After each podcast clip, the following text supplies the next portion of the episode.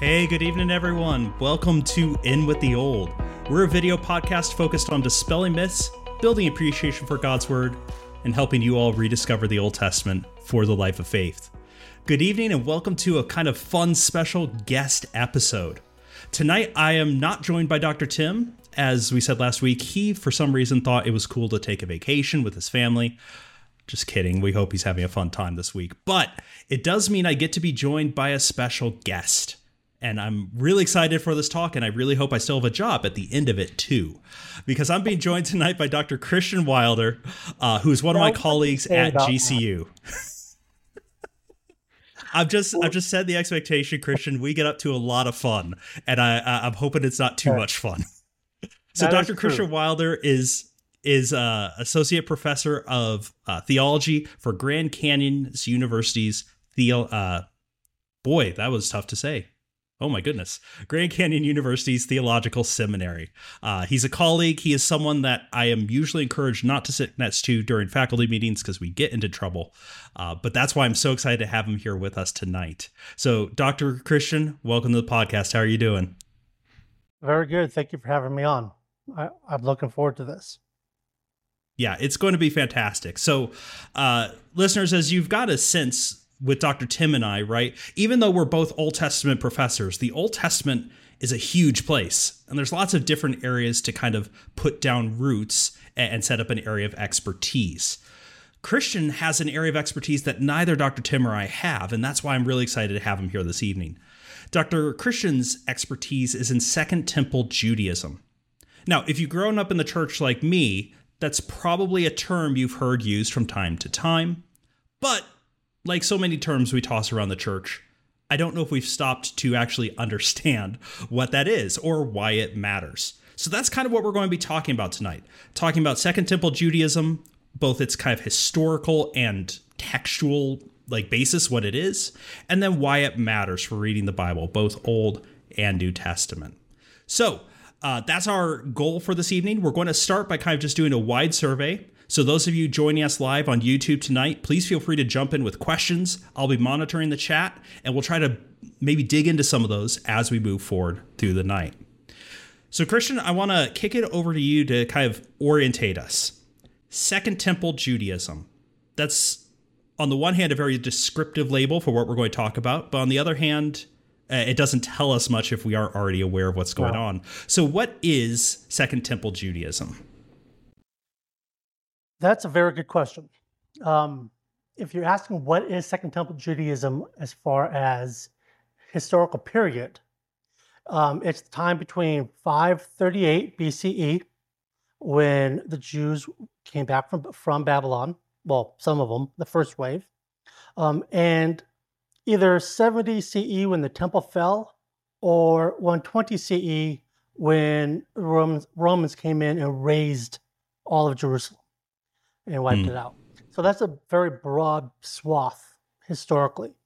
And in there, that's split into two main sections, which is the Persian time and then the Greek time. And of course, the Greek time starts with Alexander the Great, around what, three thirty, something like that? Something around there, yeah. So it, it's interesting. The Second Temple, uh, listeners, if you, if you caught what Doctor Christian said, it starts with the rebuilding of the Second Temple, or rather, that's one way to mark it. It could be marked right by the Cyrus decree and uh, the Jews coming back. But it is Zerubbabel's temple, the Second Temple, the first one being Solomon's temple. Um, and this period lasts as long, basically, as that Second Temple lasts until it's destroyed. So this period, in some ways, it's not identical, right, Christian, to what we call the Silent Years, but it, it does no. cover this kind of gap between the two testaments. And that's why it's kind of interesting, because the Silent Years, which is how I was introduced to it, right, that's a misnomer. This is a period of history that is just chock full of major events and important developments in both Israel as a nation and the ancient Near East as a region, yes. right?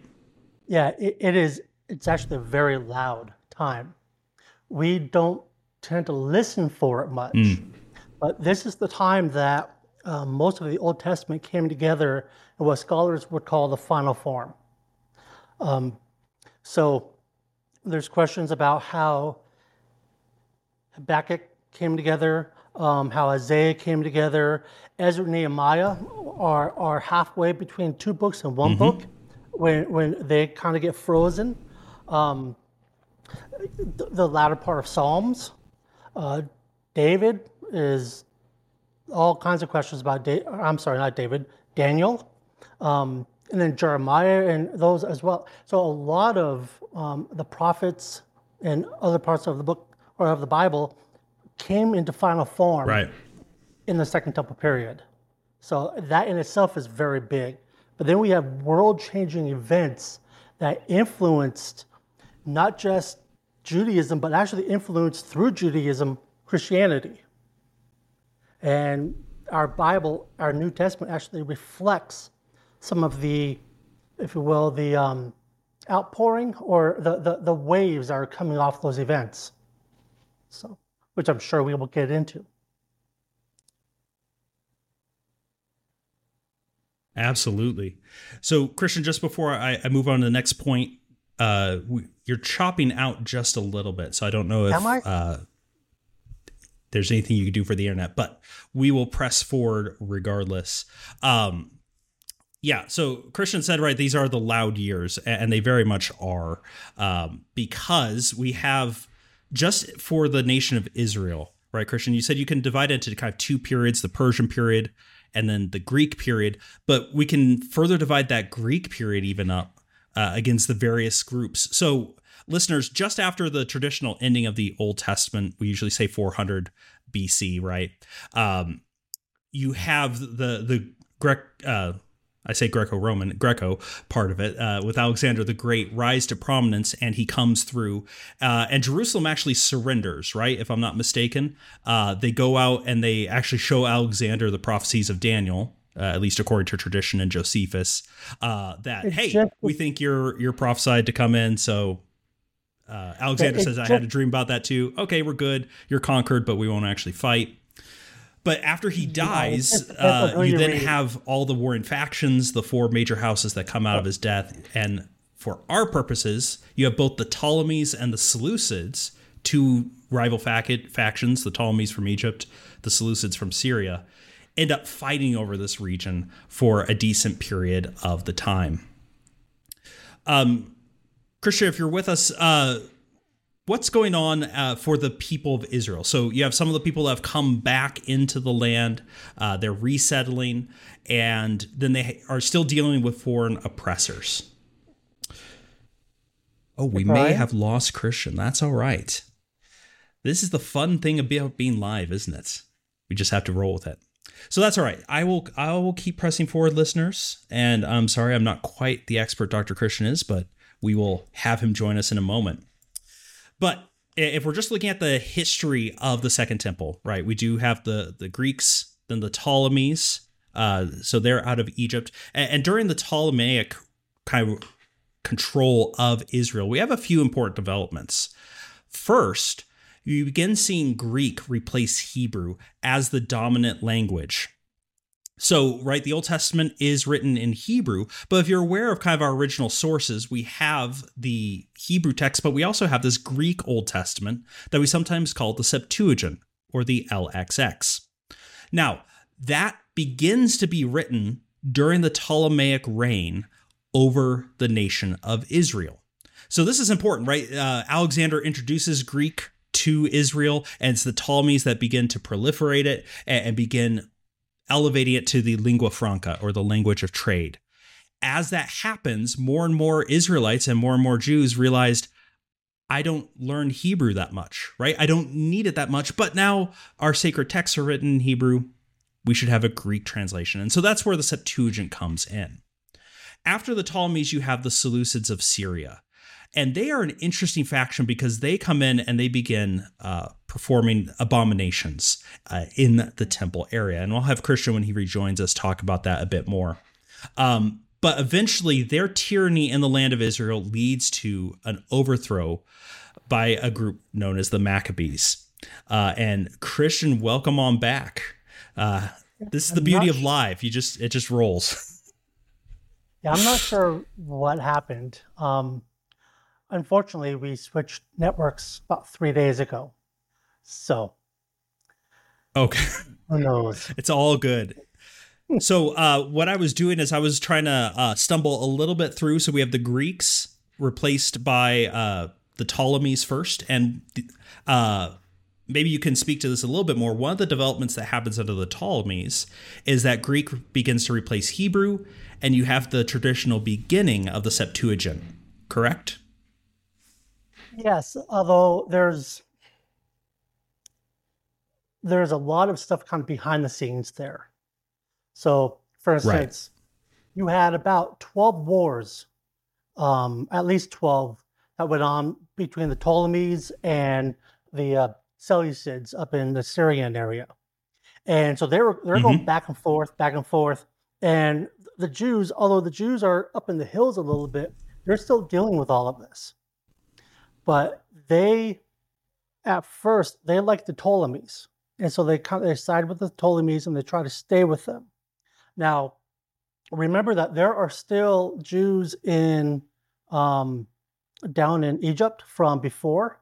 There is a temple on Elephantine Island down in southern Egypt that had it, by this time um, it's it's no longer um, in use. Actually, it, it got destroyed. A little the little issue between the the uh, I think it was the, the Nom uh, priests didn't like their temple, and so they destroyed it. But uh, so you have them down there. You have Jews that are over Babylon still. So Jews are spread out everywhere, and mm-hmm. you have all of these cultures that are kind of coming through. So when you have the Jews in, say, Alexandria and down there, and, and, and the Ptolemies, that's the main empire right now that's controlling the area where the Jews are.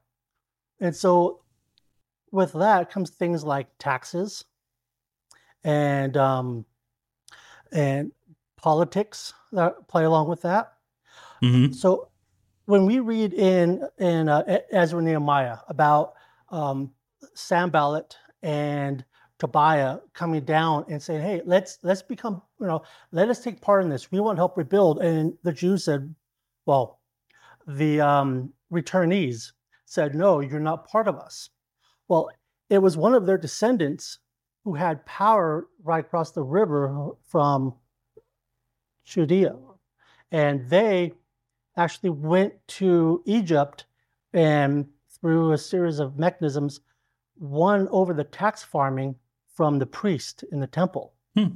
This is two hundred, someplace in there. And so there's a lot of things that are kind of going on behind the scenes.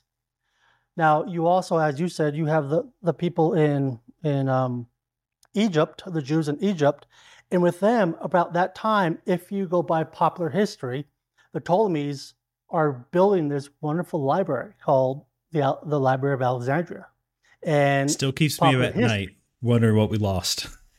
Yes, and so popular history says, and I keep saying popular history because there are people who even deny there was a uh, library there, but popular sure. popular history said that Ptolemy wanted all the books, and so they went and asked mm. some of the Jews to translate.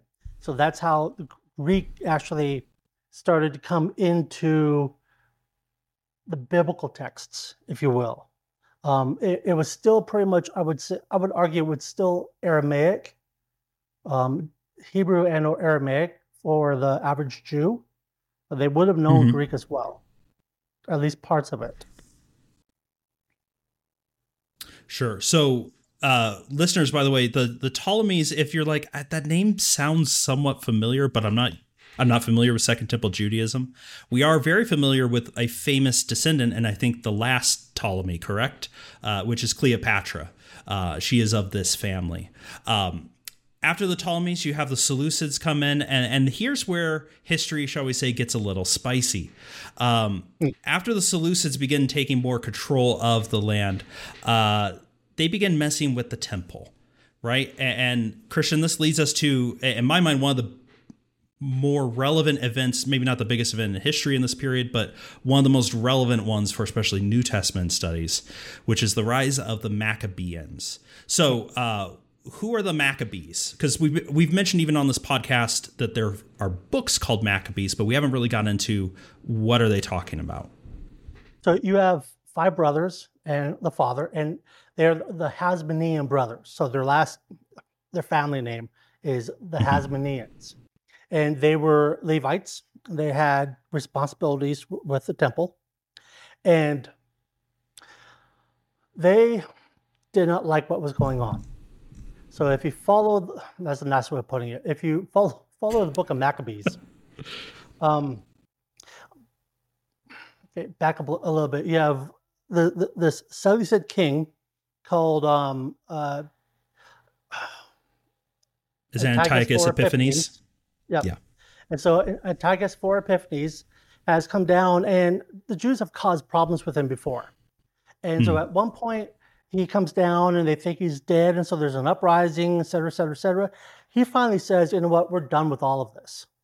And he casts a, or not casts, he he, he um, says their Judaism is no longer allowed.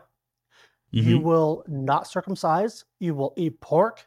Et cetera, et cetera. I mean, so he banned Judaism. He also took a pig and sacrificed it next to the altar to uh, for Yahweh inside the Holy of Holies. Which that's a no-no. Like that is, yes. That's breaking just about every taboo you can for them.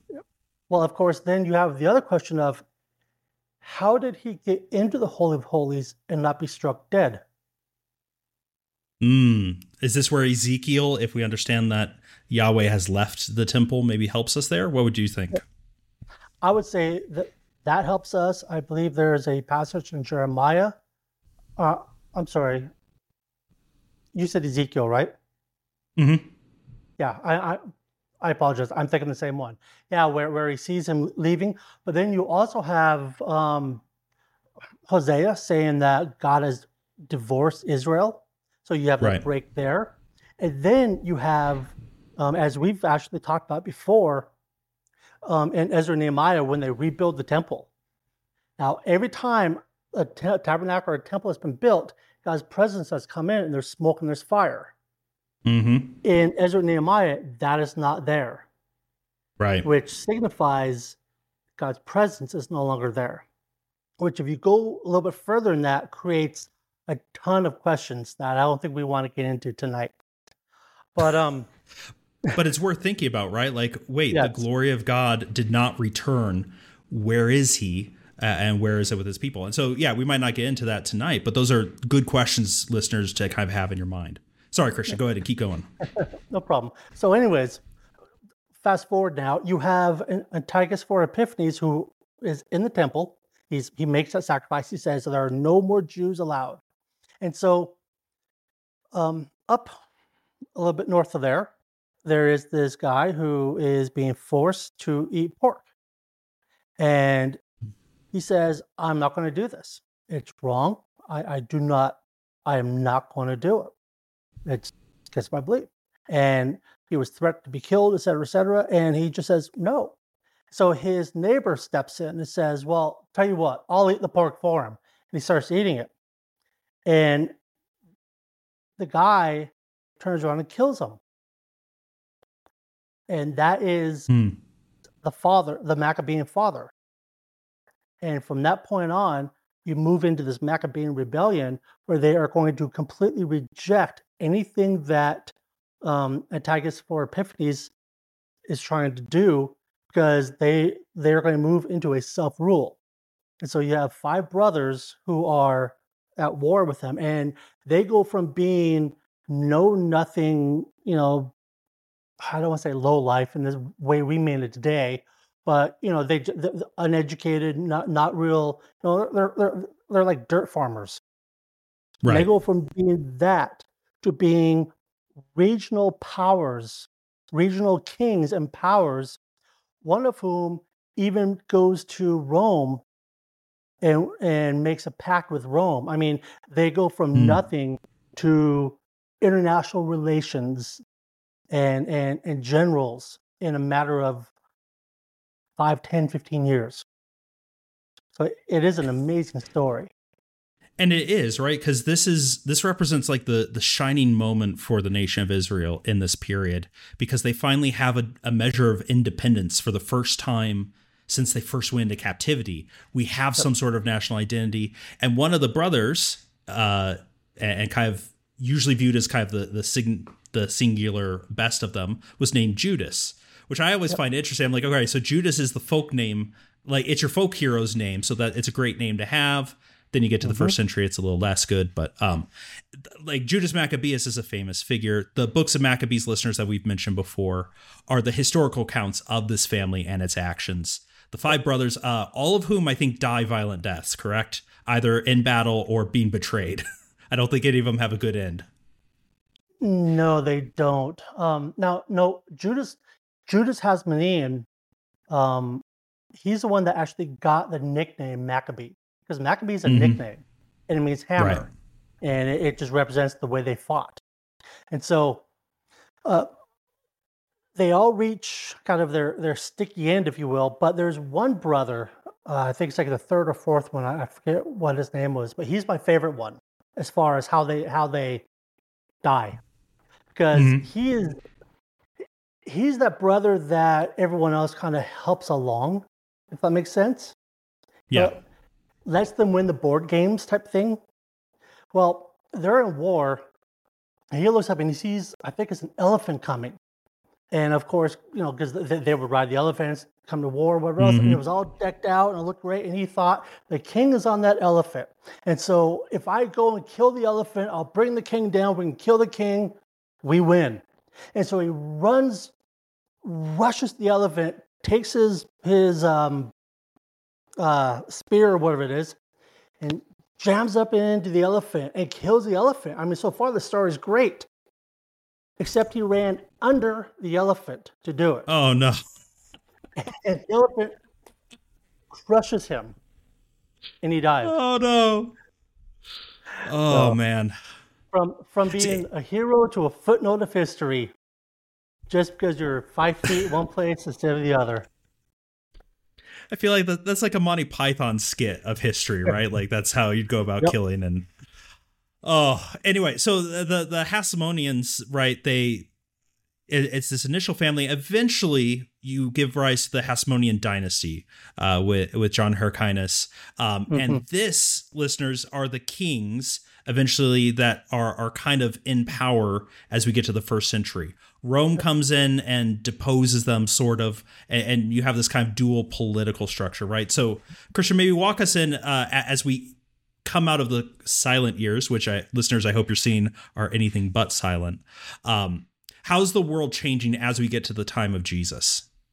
Well, we there's a couple really important events that happened long before this that we have to touch before we okay. walk towards the time of Jesus. I went too far and, forward. Let's do it. And so that we have to go back to um, before the, the Hasmonean revolt. Um, so you have the Seleucids who are trying to expand their empire, and we're talking two hundred, one ninety, one eighty, someplace in there. Mm-hmm. They're trying to expand their empire, going going everywhere. And this new small empire to their west is gaining power. And they see what the Seleucids are doing.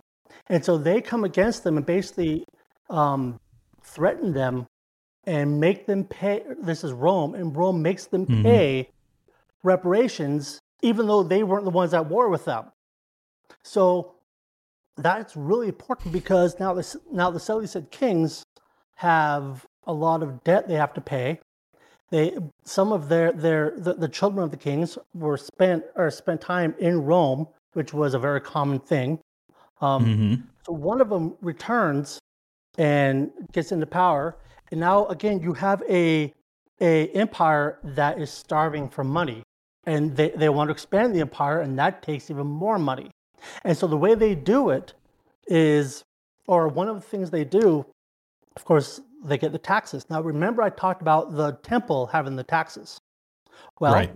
the priest would take, or he would he, either he or he would designate someone to take the taxes up to the Seleucid king.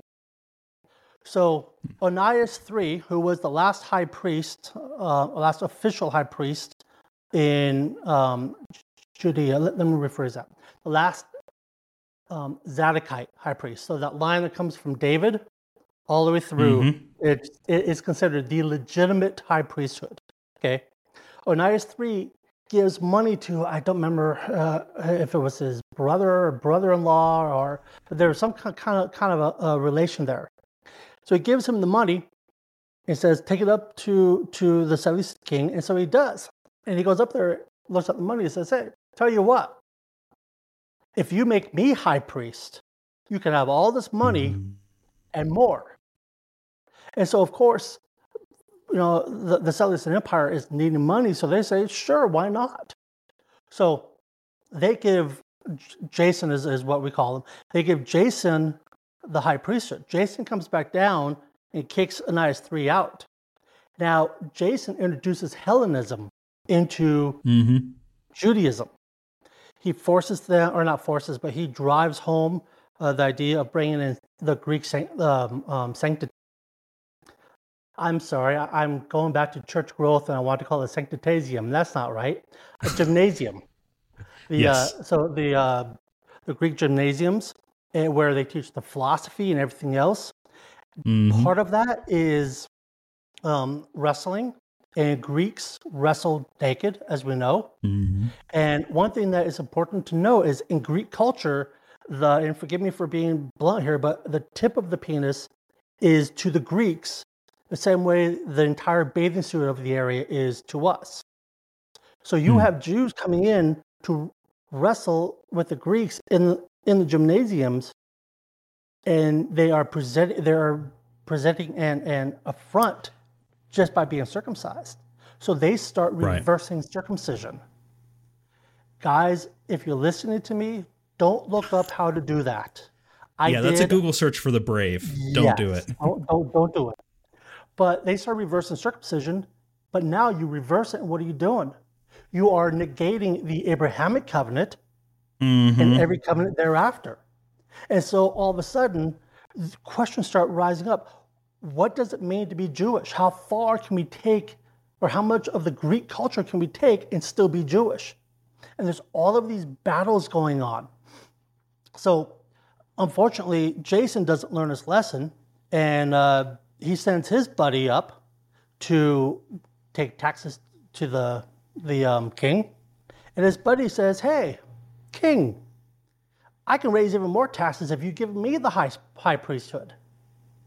And so he does. And he comes back, he kicks Jason out. And by this time, the high priesthood is a mess. And so take that now and put it to the side, because everything that's going on from this point forward, there are undergirdings of what does it mean to be Jewish that's going on in this. Mm. That's why we get into Qumran, and the Dead Sea Scrolls, where the Dead Sea Scrolls came from. Um, it was a split to make sure they keep their Judaism and to keep it pure. Um, that's why you, we have the Sadducees and the and the the uh, Pharisees and the the um, Essenes, if they're not the same as Qumran, which some say they are, some say they aren't.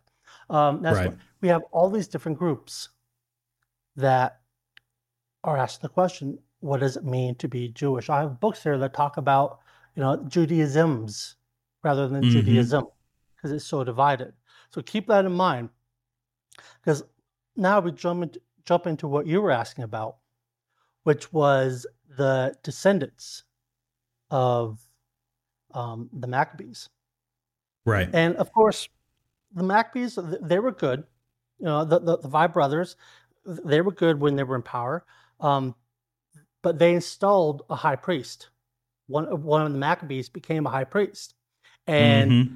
a, a large group of people didn't like that. So they started to debate and discuss.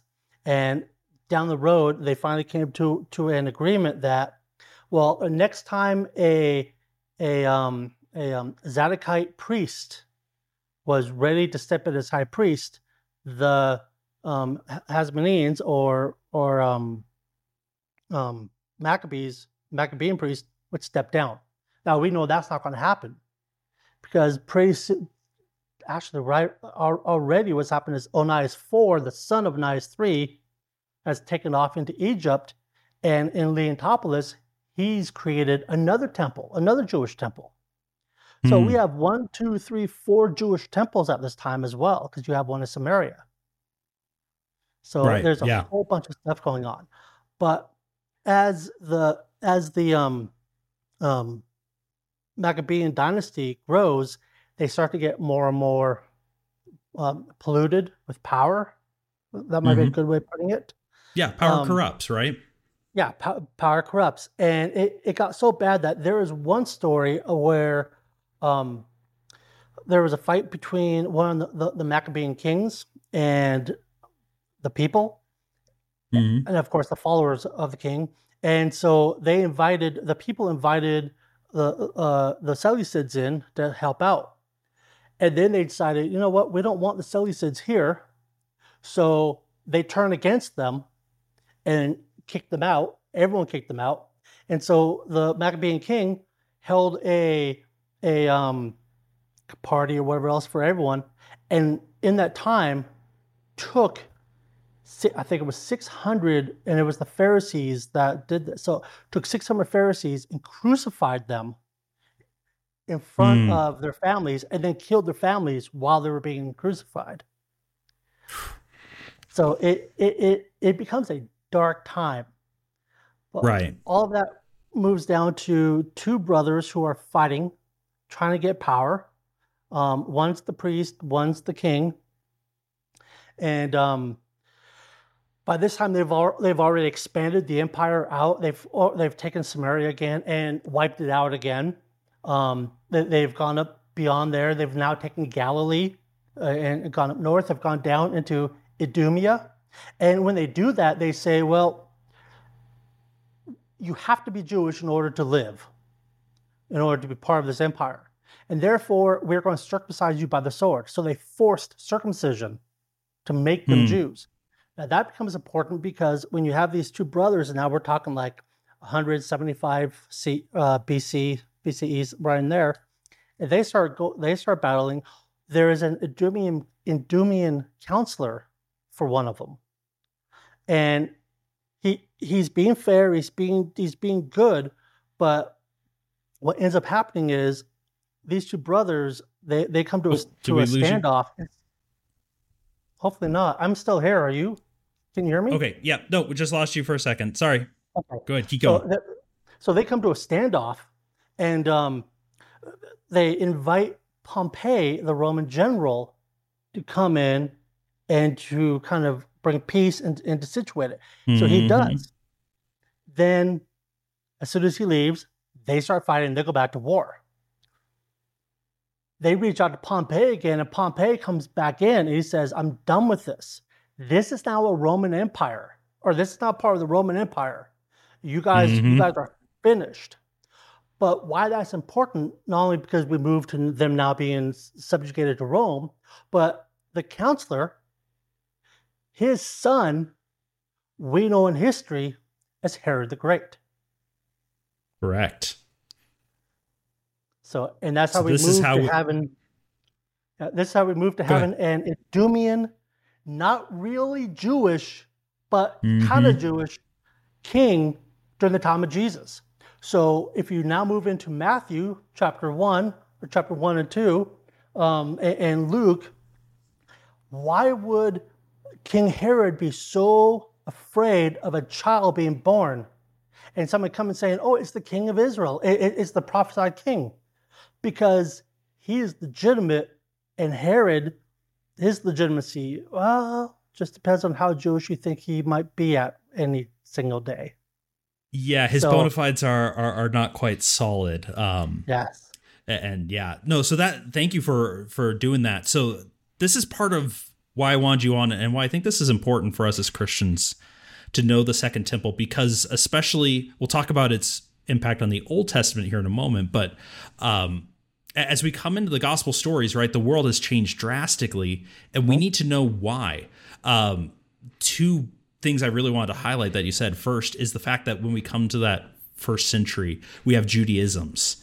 Um, listeners, as you've read through the Gospels, you'll notice Jesus sometimes takes different tacts with different groups and how he's going to talk about things and how he's presenting and trying to argue people through what the Old Testament says. And I, I think part of that we can trace the fact that, hey, we do have people disagreeing on what does it mean to be Jewish? What does it mean to be a person in covenant with God, right?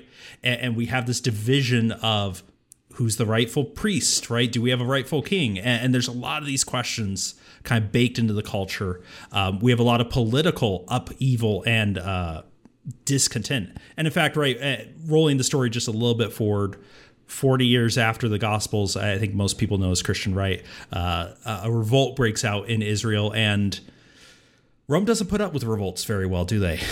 Oh, they, they like to put them down. And yeah, that, that's not that's not the first one. You you go back to mm. Gal- Galilee was a seabed of sedition. Yeah, you have um, Judas.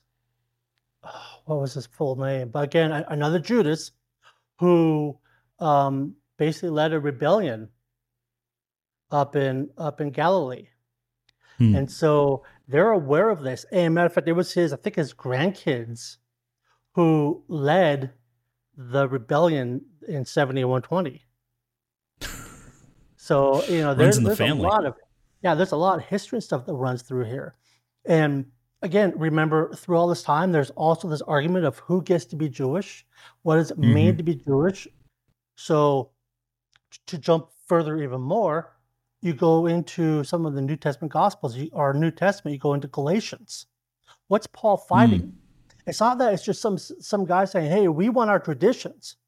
It's people who are afraid that they're giving up too much Judaism, and because of that, there are going to be horrible things that happen to the nation of Israel. Well, they're no longer a nation anymore, but to the people of Israel.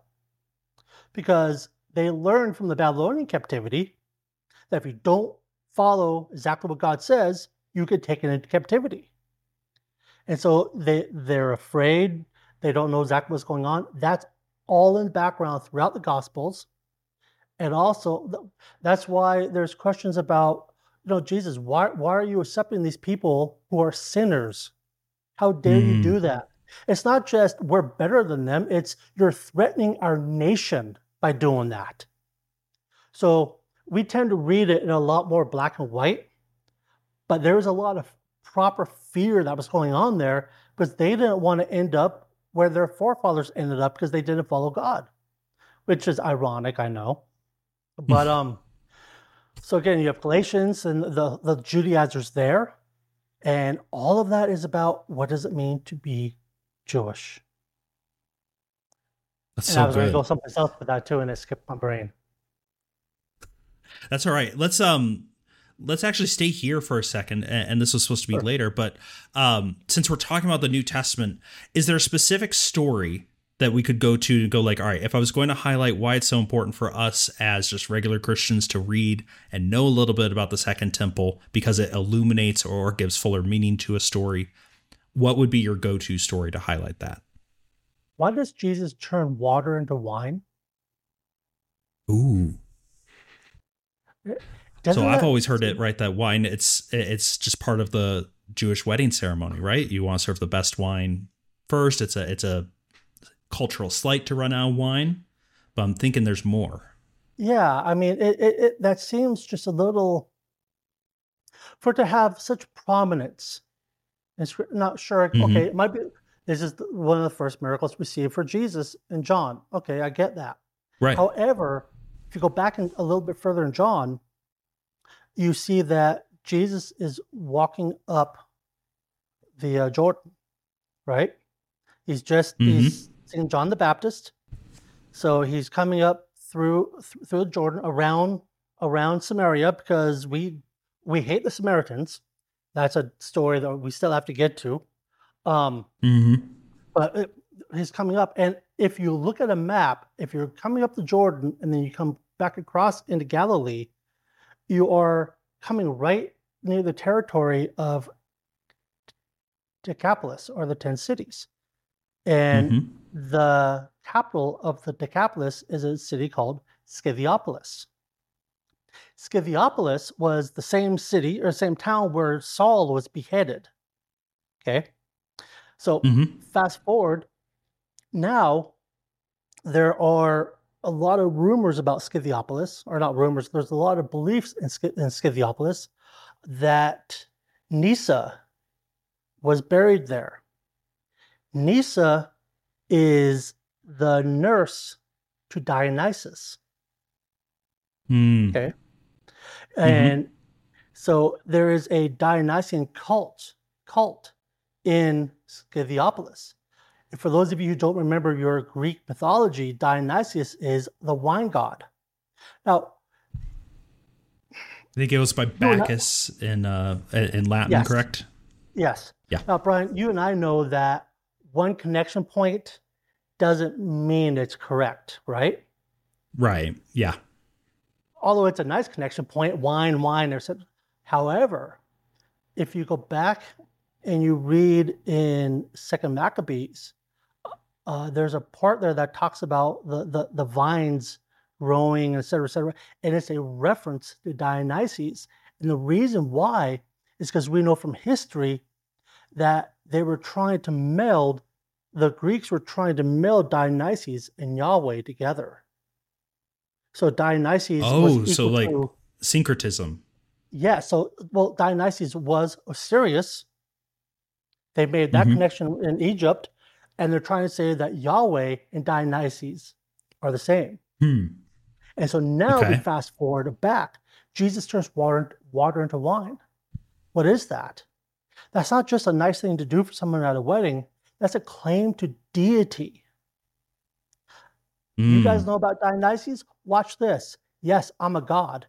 And pretty soon you're going to learn I am the God and the only God of this world, of this world, of this universe. And then mm. if you come to that through John, you already know that from John one one and one fourteen. But yeah, it's... But that's a... It, that's a really cool connection because this that's how Jesus communicates his claims, right? He doesn't make uh-huh. claims of divinity for our culture, but within his own culture. Um, yeah. Wow. Yeah, I have, you know, I've never seen that connect or heard that connection before, but that makes a lot of sense. That's that's really cool. Thanks. Um, and, so, and right, we can keep expounding upon these. Go ahead. Do you, do you want a second one? Absolutely. So remember I talked about the, the tax farming mm-hmm. and how, and, and I know tax is great. We're done. You're losing all, all of your blog, you know, or your, your um, podcast viewers right now, like great, they're great talk about taxes again. But no, remember whoever farms the taxes, they get to take all the money off the top. So they mm-hmm. get to be rich. And that's how the temple can help support itself as well, right? Okay. Fast forward a couple hundred years. Who is hated in the days in the days of Jesus? Oh, tax, tax collectors. Coll- They're scum. Tax collectors. Yes. Mm-hmm. Why? Well, you could at least partially trace that back to the fact that the Tobiahites, who originally in Ezra and Nehemiah come out of Samaria, hmm. you have that connection with it as well, took this over. And even though by the time we get to the New Testament and Rome is now, now in control, I would argue you still have that bad taste in your mouth about the person that has a role of tax collector. Mm-hmm. So again, it's not just, you know, oh, he's taking money from me, he, he's stealing from me. There are, I don't want to say racial issues as much as it's, he is, you know, they are Jews that are betraying us. How dare right. they? They're conspirators, right? They're traitors. They are uh, uh, yeah. working for the invading power. Um, yeah, that's good because that, there's a lot tied up in that. And, and Christian, you now mentioned the Samaritans twice. So let's circle in on them a little bit because you can read the Old Testament and we don't see that word. Kind of. We'll, we'll maybe yeah. talk about that, right? But um, when we get to the New Testament, all of a sudden there's this group that seems to be hated. Jesus has the, the famous story uh, with the woman at the well and John. But I, I don't think we spend enough time unpacking who these people are. So who are the Samaritans as we go through this period of time? That's a good question. Because as we know, originally um, we have Samaria um, being the northern Uh, kingdom. Capital of the northern ten tribes, right. Right. They get taken off into captivity and it gets backfilled with others who intermarry with some of the people who are still left there. Okay. Now, mm-hmm. the other side of that is there's something called um, The Myth of the Empty Land. In fact, uh, Blenkinsop wrote a book on this. And it's the myth that when the southern kingdom was taken, that it was that everyone got taken with them, and they didn't. It was only those who had had skills that Babylon could benefit from.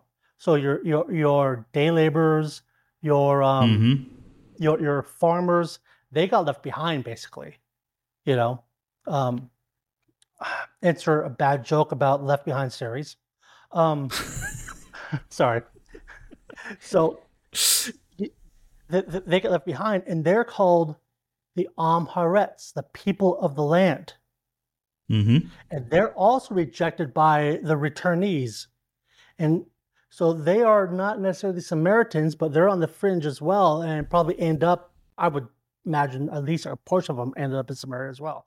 But so when they come back, you have this group of people who are just, just to the north, and they are at the very best, if you would, half-bloods. Okay, mm-hmm. Let's throw in some Harry Potter now.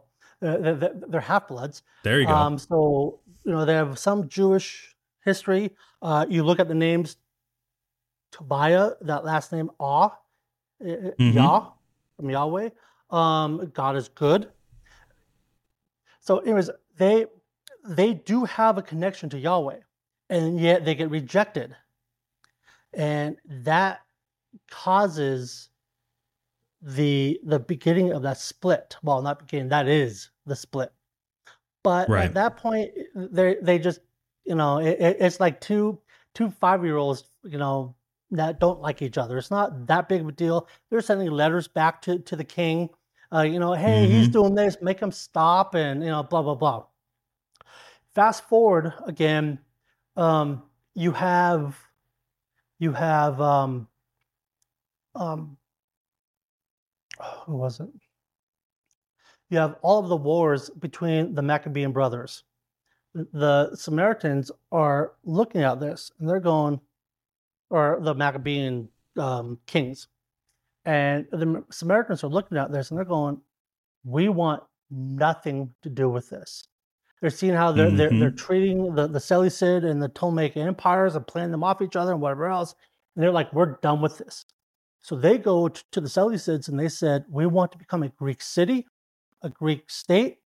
And they rededicate their temple to Zeus. Mm. Now, that feels like a no-no. Who, who are just, just a little south of them, I mean, they've never allowed them to truly be Jewish. But yet, how right. dare you now dedicate your temple to Zeus? So they go up, and in one of the first expansions, they just raise the city, destroy it, mm. and the temple.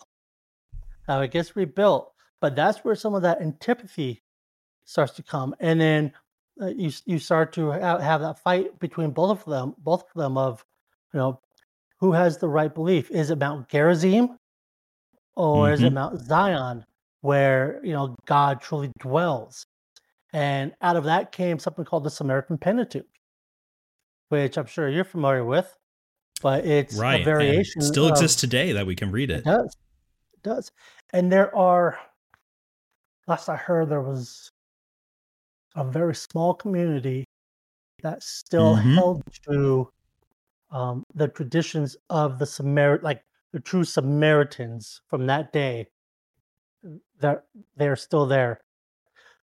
But yeah, so you yeah, have which might the, surprise the, a lot of readers, but yeah, they still yeah. are here. Um, last time I saw it was only a couple hundred, but they are still yep. around. So it, it, you know, in the end, you have this this thread that comes out of the Old Testament, and you have these things that have happened in the intertestamental period, to where when you come into the New Testament, the Samaritans are hated. They're the, they're the antithesis. They're almost the new Egypt. Oh, sure. Because, I mean, they check all the boxes, right? They are mudbloods, to use a Harry Potter reference, yeah. right? They're, they're, yeah. they're quasi-Jewish. They are political traitors because they, in those internecine wars, um, side with the enemies of Israel, so to speak. Um, and, and they're religious traitors. Not just for Zeus, but then rewriting the Pentateuch to kind of move all the locations north to them. So you kind of put all this together and you go, this is who they are when you hit the New Testament. They are, would you say they were hated more than the Romans and your average, you know, person yes. on the street in Jerusalem? Yes, very much yeah, so. Yeah, no doubt. Because, yeah, because you have the, the Sadducees, who were the more conservative party, um, mm-hmm. who actually liked the Romans. And then you have... Right, because well, they played the political like, game. Yeah, they, they, they worked with them. They were okay with them. Sometimes, most of the time. you know, um, you, you, you, but you had the, you know, Roman appeasement people who, who you know, they, they were good with it. You had the Pharisees who weren't good with it, but they, they didn't run up and kick the, the, the Sectarians and run away when they had a chance, you know? Mm-hmm. You did have the Sicarii, who were Jewish assassins. By the way, it's interesting, Sicarii, um, because again, in, in Hebrew and Aramaic, you don't have the vowels. So Sicarii is right. S C R, right? Mm-hmm. And Judas, Judas Iscariot, S C R T. And so I've, yeah. I've come across things I've said that maybe Judas, Judas Iscariot was one of the Sicarii. Maybe he actually hmm. was an assassin. And that would explain how he knew exactly who to go to to betray Jesus, because he would have targeted them. Now, that is real um, what if there. Okay? But it sure, it's an interesting connection. Yeah. You know, it's just, just, just to think about that all those possibilities even exist. And if you don't know your Second mm-hmm. Temple history, you're not going to know that stuff. Right. And listeners, I hope you're getting the idea, like this is just kind of off the top of Christian's head. Uh, and, and these examples can just be repeated and repeated. There's so much that happens in the gospel stories in the early life of the church mm-hmm. that you have to know the history that has led. Why do people say the things they do? Why is culture shaped the way it is? Um, that I think we as a church, especially as a Protestant church, suffer from. Because yeah. as a Protestant church, we stick to the Tanakh in the Old Testament. It's thirty-nine books, and then the twenty-seven in the New. During the Second Temple period, we have writings. And there's a couple different classifications, but probably the one people are most famous with. Uh, as Protestants, we would say the Apocrypha. Uh, but if you're Catholic, you'd call them the deuterocanonical books. So if you've heard that term, these books came out in the Second Temple. So, Christian, let's uh, switch, if you don't mind, to talking a little bit about the literature. So prophets cease. The, the last prophet of Israel, right, comes and goes. We know this even from Maccabees, because I believe they say uh, there's no prophet during their time. But just because the prophets have stopped doesn't mean all of a sudden Israel goes, oh, we're not going to write anything more. But they keep writing, and they give us kind of a wide collection of books. Um Walk us in a little bit on this. What What is the literature of the Second Temple, uh, and what can we do with it, even as Protestants who may not hold it as scripture? What is it not? Um, yeah, it's a loaded question, have, isn't it? I know. Yeah, we have um, expanded scripture with books like mm-hmm. um, um, the Book of Jubilees, which is a retelling of Genesis and part of Exodus. Mm-hmm. Um, we have additions, additions to Daniel. We have additions to, uh, well, we have actually have Ezra two, three, and four, also known as Ezra A, Ezra B, and whatever else.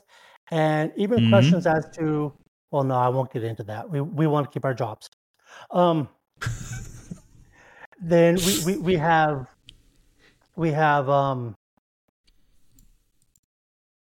we, we have several other ty- other expansions going on. Um, we have something called Pseudepigrapha. So someone would write, and they would take on the name of an ancient, and use mm-hmm. their name to give them authority in what they were writing. And this plays out a lot in. and apoc- apocalyptic material. And so we move into like First Enoch. Um, maybe a few parts of Second Enoch was still written in the Second Temple period. Um, mm. You go into, was it uh, Moses, the, uh, The Testament Apocalypse of Moses. Yeah, yeah, I think there's a Testament. There's there's a bunch of them that, that we can go into from there. Um, and all of those are ways of kind of hashing out what's going on in this time period. Mm. So that, that that's apocalyptic, and we can get into that at a different time. Okay, so you have apocalyptic, you have expanded scripture, you have love stories. Uh, they go back and they take um, um, um, Joseph and I can never say his wife's name, Zenith, something like that. And mm-hmm. yeah. they create a love story between them. And it's a fun read. It's a great read. Um, you have another love story-ish in the Book of Tobit, which mm-hmm. yeah. does several other things and starts to introduce uh, demons and demon possession and that type of thing. Um, you have wisdom literature, wisdom of of, of uh, you know, Ben Sira, Sirach. Um, you have the Sibylline oracles. Um, mm-hmm. And the deeper you dig, the more stuff you find. You know? So yeah, there's there's so much writing, and, and some of it is just taking from scripture and building something else, m- maybe just to teach a lesson, maybe because it was just entertainment, like with uh, Jacob or Jacob. I'm sorry, uh, Joseph and Joseph. Or, or or maybe there was actually a lesson in there because she repents and basically mm. has a conversionistic experience in order to become um, proper for a, a proper Jewish wife. So there's probably a lesson in there as well. Um, yeah. The the apocalyptic material, that's all about you know, encouraging your people and, and, and you know, here's what's going on and here here's how. Uh, the Seleucid kings and the Ptolemaic kings, all these people are, are at war and destroying all of us, but hold on because God's going to deliver us. Mm-hmm. And of course they do it in a, they they prophesy it as if it was said much earlier.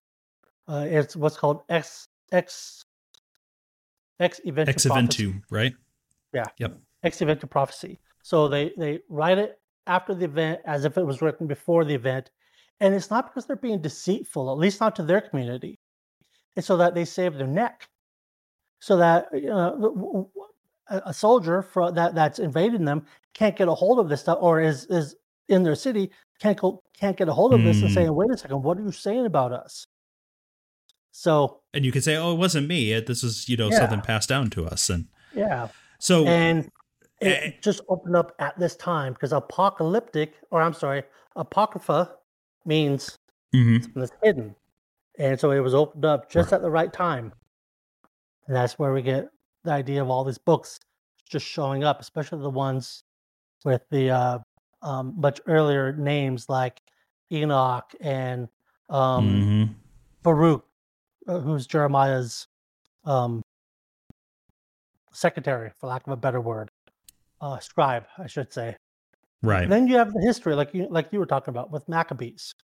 Uh, and then you have, if you have not read Second Maccabees, first go and read a something that explains what's going on in Second Maccabees.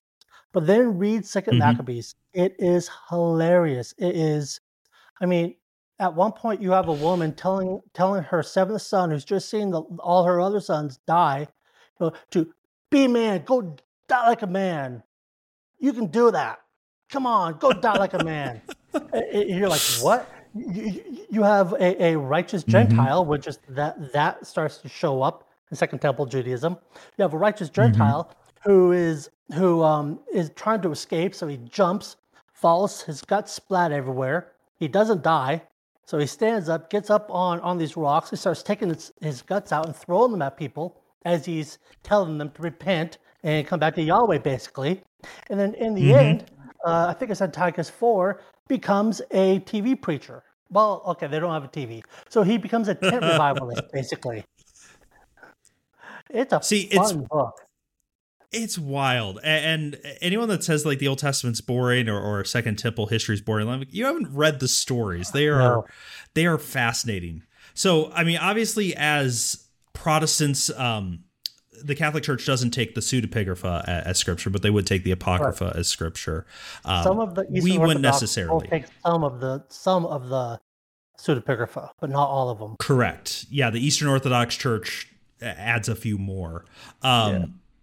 My general take, I, I want to run this past you. When, when someone comes to me and says, hey, as a Protestant, what's your approach to these books? Uh, and, and I go, well, it depends on the book, but here are some just general ideas. I think these books are not written with any malicious intent, but these are the people of God trying to figure out faith, God, life. Mm-hmm. And, and so we have these writings, we have these stories, we have some, what I'm going to call uh, religious fan fiction. Like, hey, I really like this guy and I want to talk him up. Um, I, I read, like, for example, Bel and the Dragon, which is an additional chapter added oh, to Daniel. And I'm like, it's it, it's Babylonian C S I. Like, it's hilarious. Yeah. Go read it. Um, yes. and, and I don't see anything malicious in it, but someone's going like, I just want to keep telling you how cool Daniel is. Um, yeah. And the historical books, Second Maccabees especially, um, but all the Maccabees, if you want to get a sense of like what's going on. Um, yeah. I always say approach them as as the work, just as we do today. We read Christian writers. We read people talking about our history. Read them like that. They're books that will be helpful to you. You don't have to view them as scripture. Um, yeah. Would you say that that's a good recommendation, or how would you approach these books for the interested listener? In general, I think that that's a, that's a good way. I would I would tweak it just a little bit and say, um, you have the close of the Old Testament. You have the opening of the New Testament. If you want to understand how we got here from here, you should know mm. what happens here. But you can't take anything you read here and say, thus saith the Lord. So anything you read in yeah. Second Temple material, well, technically, most of the New Testament Second Temple material as well, so let me rephrase. Mm-hmm. We can't take any non-canonical Second Temple, Second Temple material and use it to correct faith, doctrine, life, et cetera, et cetera. But we can take it and understand the background in order to understand our canonical scriptures a little bit better. Yeah.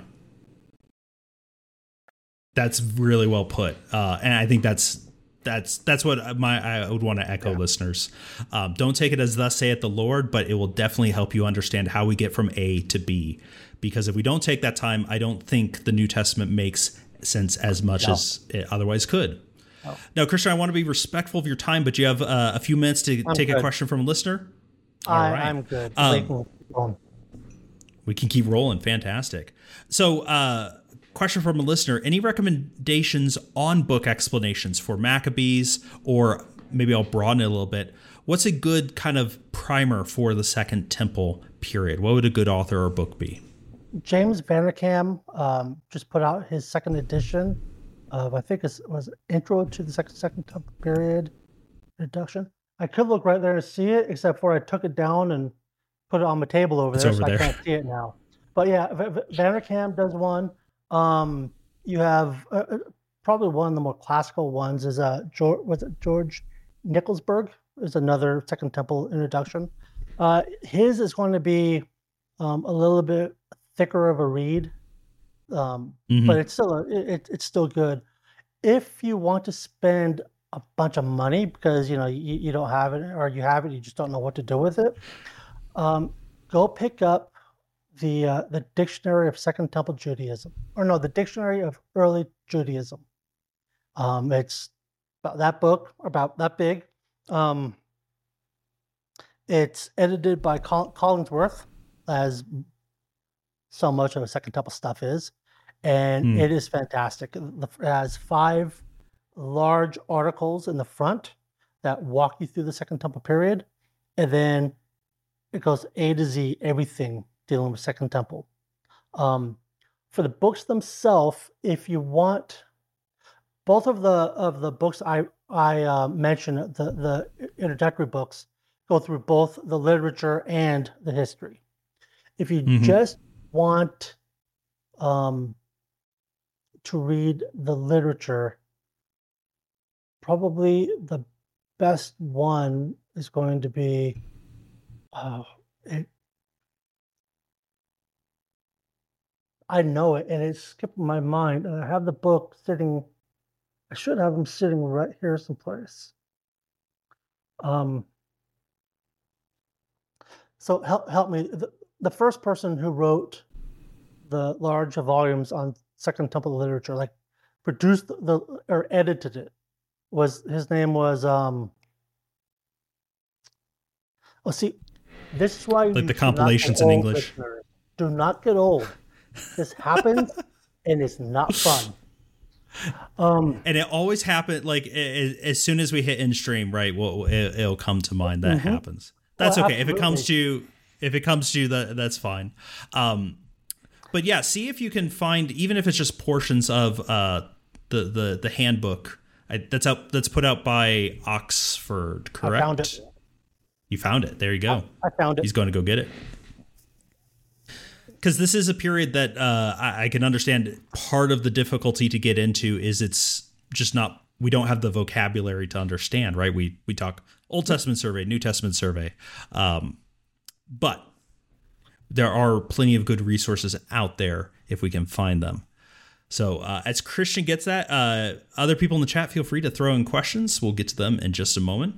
But so here we go. Here's the, here's the massive Erdman's Dictionary. You can see it's oh, nice and yeah. thick. You'll spend quite a bit of money on this, but if you're really interested, it is fantastic. These are kind of the, the new standard go-to books, and it's uh, Charlesworth. Charlesworth, okay. Th- these right here. So it's uh, the, the Old Testament Pseudepigrapha. Well, they're, they both actually say Old Testament Pseudepigrapha, but it's Volume one and Volume two. Let me do this correctly. So Volume one and Volume two by Charlesworth. And these will give you um, like introductions, and then they, they will give you all of the material. And there's a ton of stuff in here. Um, mm. Like you'll get lost. I mean, look at, at the thickness of these. Yeah, there, there's then, so much material at that time. Yeah, and then there there are some other things. Go go pick up a uh, like a, a R S V Bible. Um, mm-hmm. Some King James Bibles and others will actually have the the Apocrypha in it. So lo- those would be the different ways I would go at it for. From yeah, and I would I would say for any of our listeners that are Protestant, go read the Apocrypha. It's not like you're like violating the sacred Protestant trust. Right. Um, these books have been preserved by the church as helpful books. We obviously disagree with the Catholics on whether we would call them scripture in the technical sense, but um, I don't think we would disagree that they are still helpful books. Um, so avail yourself of that, because I think it will really deepen our understanding of the New Testament especially. And maybe, Christian, we'll just take just a few minutes. The Second Temple obviously helps us with the New Testament. This is an Old Testament podcast.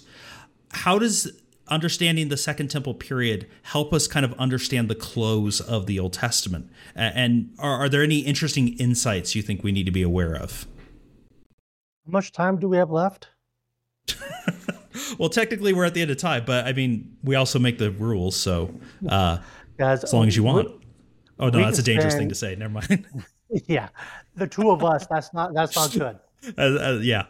But I mean, we literally could spend another two, three hours on, on this, because that is a big, big deal. So mm. the issue coming into the Second Temple period, as I said, um, you know, you have the Babylonian captivity, you have the Assyrian captivity.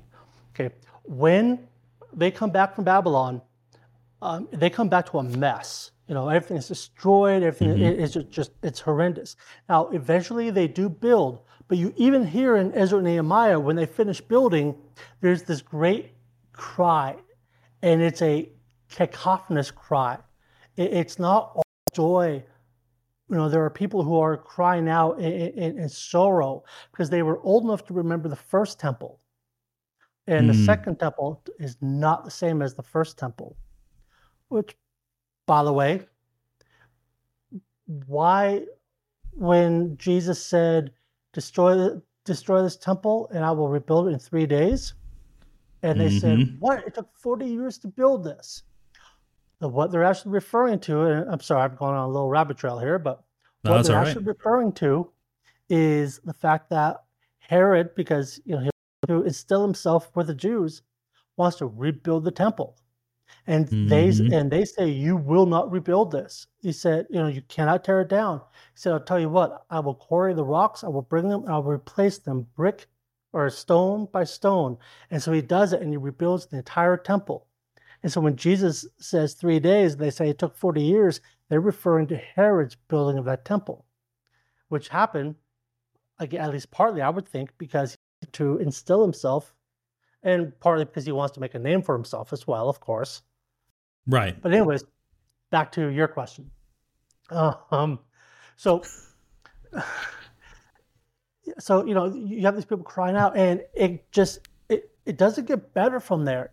You have these prophecies about how, you know, wealth and riches are going to pour in, and, and the nations are going to come, and, and it doesn't happen. And so there's a lot of angst. There's a lot of questions. Mm-hmm. What's going on? Why is it that God is not doing what he promised he would do? And a lot of what we have in the final form of the Old Testament books is meant to answer that question. Ezra and Nehemiah, mm. obey the law. No matter what, obey the law. Because people are saying, you know, how can we trust God? And one answer was, it doesn't matter. Just obey the law. Maybe God does what he's going to do. Okay? So obedience to the law is how you do it. But they also pushed it somewhat to the point of um, you can get God to do something by obeying the law. First, Second mm. Chronicles comes along, and there's uh, Sarah Japheth and others have written on First, Second Chronicles saying, no, that it its author, at least in the final form, is actually correcting the theology of Ezra and Nehemiah. Because remember, there is no prophetic voice throughout these books saying that what they're saying is what they're doing is correct. It's not like the kings. So there's no place in the Bible where we're told that what Ezra and Nehemiah did was right. That might come come as a shock to some of you. Mm. But so you have you have um, First, Second Chronicles saying, well, wait, wait, wait. You have, as you know, because you did your dissertation on it, Job, and Job's another you know reaction to this. What God? What? Why is this happening? What, what are we doing? And Job comes along and says, who are you to even ask that question? If God answers, right. you're not going to understand it. You have Habakkuk, um, the final form, form of Habakkuk, and Habakkuk chapter one um, comes along, and it basically says, here's how you here's how you don't ask the question, which is yeah. the first part, um, where Habakkuk accuses God of being immoral, basically. You know, his, his law goes out cold, it's dead, he's not the God he used to be, et cetera, et cetera, et cetera. And God says, wait, what? Well, yeah, slow your roll, this. Habakkuk. I'm I still doing yeah. stuff. Yeah, watch all of these people are going to come in and just destroy this area. And Habakkuk yeah. goes, oh, um, oops, oh Lord, my Lord, my great, wonderful Lord. I mean, but he then yeah. asks asks the same questions. Mm-hmm. And so Habakkuk, at least that first part, is about how do you ask God these kind of these kinds of questions. Um, you have uh, Ecclesiastes. That yes, I right. know Solomon probably you know Solomon may have wrote the first part, but if you but you read have the it, compiler who's who's late. Yes, yeah, yeah. You have the compiler, and then you even have that voice at the very end of the, the man who's talking to his like his son, and mm-hmm. the answer there is, who knows? So God's going to do his thing, you know, eat, drink, be merry, and let God do whatever he wants. And then the last little person, or the, the, the father at the very end also tags in, yeah, but you have to obey the law as well. Because it's but, the chief end of man, yeah. Yeah, but all of that um, took its final form based on the issues going on in the Persian period of the, of the Persian times, the later Persian times of the Second Temple period. Yeah. And so, I, I think that's important for us because we, we need to see when we in the Old Testament texts, right, we're, we're given we artificially cut off history. Uh, one of the beauties of studying the Second Temple, as I've gotten more literate with you, Christian, is appreciating the angst and issues that they are trying to work out. We don't see fully formed, but we see the beginning of them at the end of the Old Testament. And I think we can start seeing, oh, the some of the, especially Ezra, Nehemiah, Chronicles, there is a lot of cultural turmoil and questions that they are really trying to wrestle with. That now going to the New Testament, you can go, I get how this group, like the, I get how the Pharisees get eventually yeah. to the point that they get to. I get how the Essenes or the Sadducees get to that point. Not excusing them, right? But going, I do understand, and I can see the trajectory um, that requires correction, that requires uh, careful understanding of the Word of God, and, and not pushing it out of its form. And we also, when we move from the old to the new, like through the Second Temple, we also get better, um, better threads. We understand the thread better because, for instance, mm. again. Um, David brought in um, Zadok, the high priest Zadok, right? And so you have right. the Zadok line. Well, by the in Onias three, as I mentioned at, at the beginning, he was the, the last Zadok high priest. So he disappears, but of course you're going to have external, not external, but like, you know, cousins and second cousins or whatever, you know, family member, family members who are still in, in the Zadokite line. And mm-hmm. then you're going to have the other priests who support them.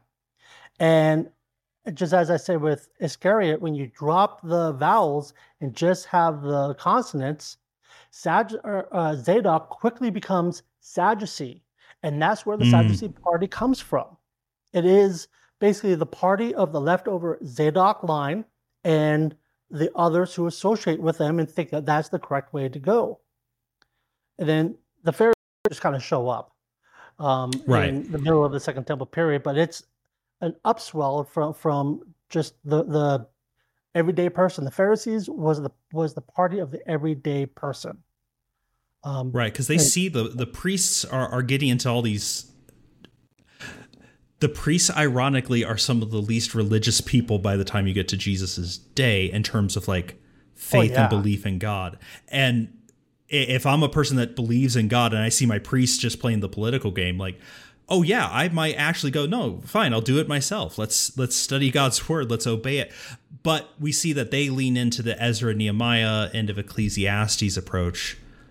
Adherence to the law, let's add to it. Maybe that's how we work our way back in. Um, right, and, and so uh, listeners, one of the things I hope we've really driven home, we need to study this period because it helps us see the through lines from Old to New Testament. Um Christian, there is so much to get here. Um, I think I want to have you back uh, at a sure. later time because there are some questions that I'm like, oh, if I ask that, well, there's two hours down the drain. Um, because there there are some texts we haven't even brought up. Like we mentioned Enoch in passing, but the theology of Enoch, how does that understand and shape the New Testament, like with Revelation, uh, and, and many, many more. But uh, yeah, yeah. And, and, and there are so many questions here. Yeah, just massive, massive issues. Um, yeah, it, it's the digger, the digger, the deeper you dig, the more you realize just how much there is. It's, it's, it is a fascinating time period that I just, I, I've grown to really enjoy and love. And honestly, I need to get back more into it myself again. So I've kind of moved away from a little bit just in my general research. But um, mm-hmm. yeah, there was something else that I, I wanted to share. Um, kind of one of those things that that when you know about it at the Second Temple period, you go, oh, when you read about it in Scripture. And I, I it's just kind of skipped my mind now. So um, yeah, we'll let's see, what again. were we talking about right before? We were talking about various sects of Judaism. I've always found that uh, as soon as you hear about the Essenes, you go, oh, John the Baptist now makes sense. Weird guy coming in from the desert proclaiming doom and gloom. Yeah, we have a group at that time that does that. Um, yeah. So he fits right in and begins making sense. Oh, oh and then, so let's go. Who knows? This might open up a whole massive door We might be here another three hours. But let's talk magic and witchcraft for a second. Okay. So you have, we have found in the Second Temple period, in the area, the area of um, modern day Israel, these mm-hmm. cups or pots that, of course, are turned upside down and are placed under the doorposts to catch spirits from coming in. We have these little scrolls that are wrapped up, and they're really, really small, and they have little, like, verses, somewhat verses written on them. Um, they actually look like precursors to mezuzahs. Okay? Mm. If, if, if you're familiar with, mm-hmm. with what a mezuzah is, the thing that gets tacked on doorposts. Um, right. We we know for a fact that the the priests out of the um, the Persian religion, um, they would cast out demons by reading these large scrolls. And so it wasn't their authority, it was the authority of the words they were reading. And right. we have these same kind of scrolls in the Dead Sea Scrolls, where they would use these scrolls, and it was w- what was written on them, and there were pieces of scripture, but you would read them, mm-hmm. and that was the method to cast out the demon. Okay? So then we come to Mark chapter two. Yeah. And Jesus walks in, and Jesus basically goes, demon, shut up, come out. And everyone goes, what? Well, how can you do that? You don't have your implements. Yeah. You don't have and, a scroll. And, and, and you know, we think, well, it's because he cast out demons. No, the demons were being cast out left, right, and center during that time. But it's because he did not have to read a scroll. It was, it was mm-hmm. his authority and not the authority of the scroll. So it's the authority of the word of Jesus. Not oh man of the scripture itself. And, and now, I mean, my mind's racing. I'm like, oh boy, we we're not getting out of here. But um, during that time, you have Philo of Alexandria, right? Mm-hmm. A famous Jewish writer begins developing the idea of the Word of God, the Logos, uh, yes. which begins bringing that about. John doesn't just bring up the the. In the beginning was the Word, and the Word was with God, and the Word was God, out of nothing. It's out of one of the main Jewish philosophers of the time, Philo. Um, and, and, Gre- and, and Greek philosophy. And Greek philosophy as well, yeah. Yeah. All right, yeah. No, we are definitely having you back, because I, I want to talk about, I want to dig into that more. I want to dig into First Enoch. Um, I want to dig, because I know Tim would like to be here for a debate, on talking about Ezra and Nehemiah. Were they correct? Uh, and, and listeners, by the way, when he brought that up earlier, I didn't make note of it. I should have. There's no problem with saying, are they correct or not? The Bible and that and those books, right? It's talking about history. Here's what happened. It's leaving it up to us to decide as careful readers. Does the Bible think they're right? Um, so that's yeah. an interesting debate. I actually need to think about that a little bit more. Um, but I'd love to have you back for that. Christian, thank you so much for coming on tonight. Um, It's always a pleasure talking to you and just sitting and listening and hearing from your wisdom. Um, before we close off, is there any final like thoughts, encouragement, anything you want to leave with our listeners? Yeah, I was going to illustrate the the uh, is it right, is it wrong, with the story of Jephthah mm. and the daughter, but I, I might yes. have to leave that hanging because that might get us into a whole other conversation as well. No, go no, look up the story he's referencing. It's it's an important it story. Give me give me minutes. Okay, yeah, a go for people, it. A lot of people read Jephthah and they read, well, you know, the, the, how could God approve human sacrifice? Because remember, he promised mm-hmm. God, anything I see coming out of my house, um, first I will thing, sacrifice if you sacrifice. give me, yeah, if you give me um, um, victory in this war. This is the Book of Judges. And so he gets victory, goes home, he looks up, and instead of an animal coming out, which is what you would expect, it's his daughter coming out. And so his daughter gets sacrificed. And it, mm-hmm. the scripture isn't clear on exactly what that means. I believe one hundred percent it's a physical human sacrifice. Now, yeah. does scripture approve of that? Absolutely not. But it's still in there. And there is no a prophetic voice saying that that was wrong, but if you know the larger story of scripture, it's trying to teach that it's wrong, and the question is why. And it's simple. When you go back into the law, It's a part of the law that says if you um, if you have a vow and you can't and you don't want to fulfill it or you can't fulfill it, you can buy your way out of that vow. There's only one time mm-hmm. when you can't do it, and that's when the sacrifice is haram, so it's set aside, for, and that word is not used when he makes his vow. So whatever came out will not be haram.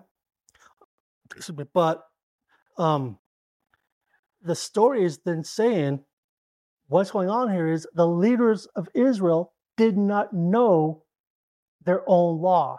And it builds from the very beginning when everyone was walking with God to the very end where no one knew anything. And so when yeah. we jump back to Ezra and Nehemiah, now we have something where uh, they're trying, trying, trying to obey the law. But the question is, are they trying to reestablish what was instead of understanding what God's doing in the future? And so that's a Ooh. big question. Yeah. That's a really helpful point. Um, and this is the beauty of reading the Old Testament. Our, our, our stories don't come with, and the moral of the story is. We are called and we are pulled by God to mm-hmm. read his word carefully, to understand the whole counsel, because only then can we actually understand this is the moral of the story. Thank you for that, yeah. Christian. That's a really important point. Uh, listeners, thank you so much for joining us this evening. Uh, this has been a fun time. We're going to have Doctor Christian back definitely to talk about some of I these other it. things. Next week, we'll be back in our Counterpoint series. Doctor Tim will be back with us. And on this coming Friday, we will announce on YouTube what that next episode is going to be. Thank you for joining us this evening. And as always, stay cool and stay old. Have a wonderful night, everyone. Take care.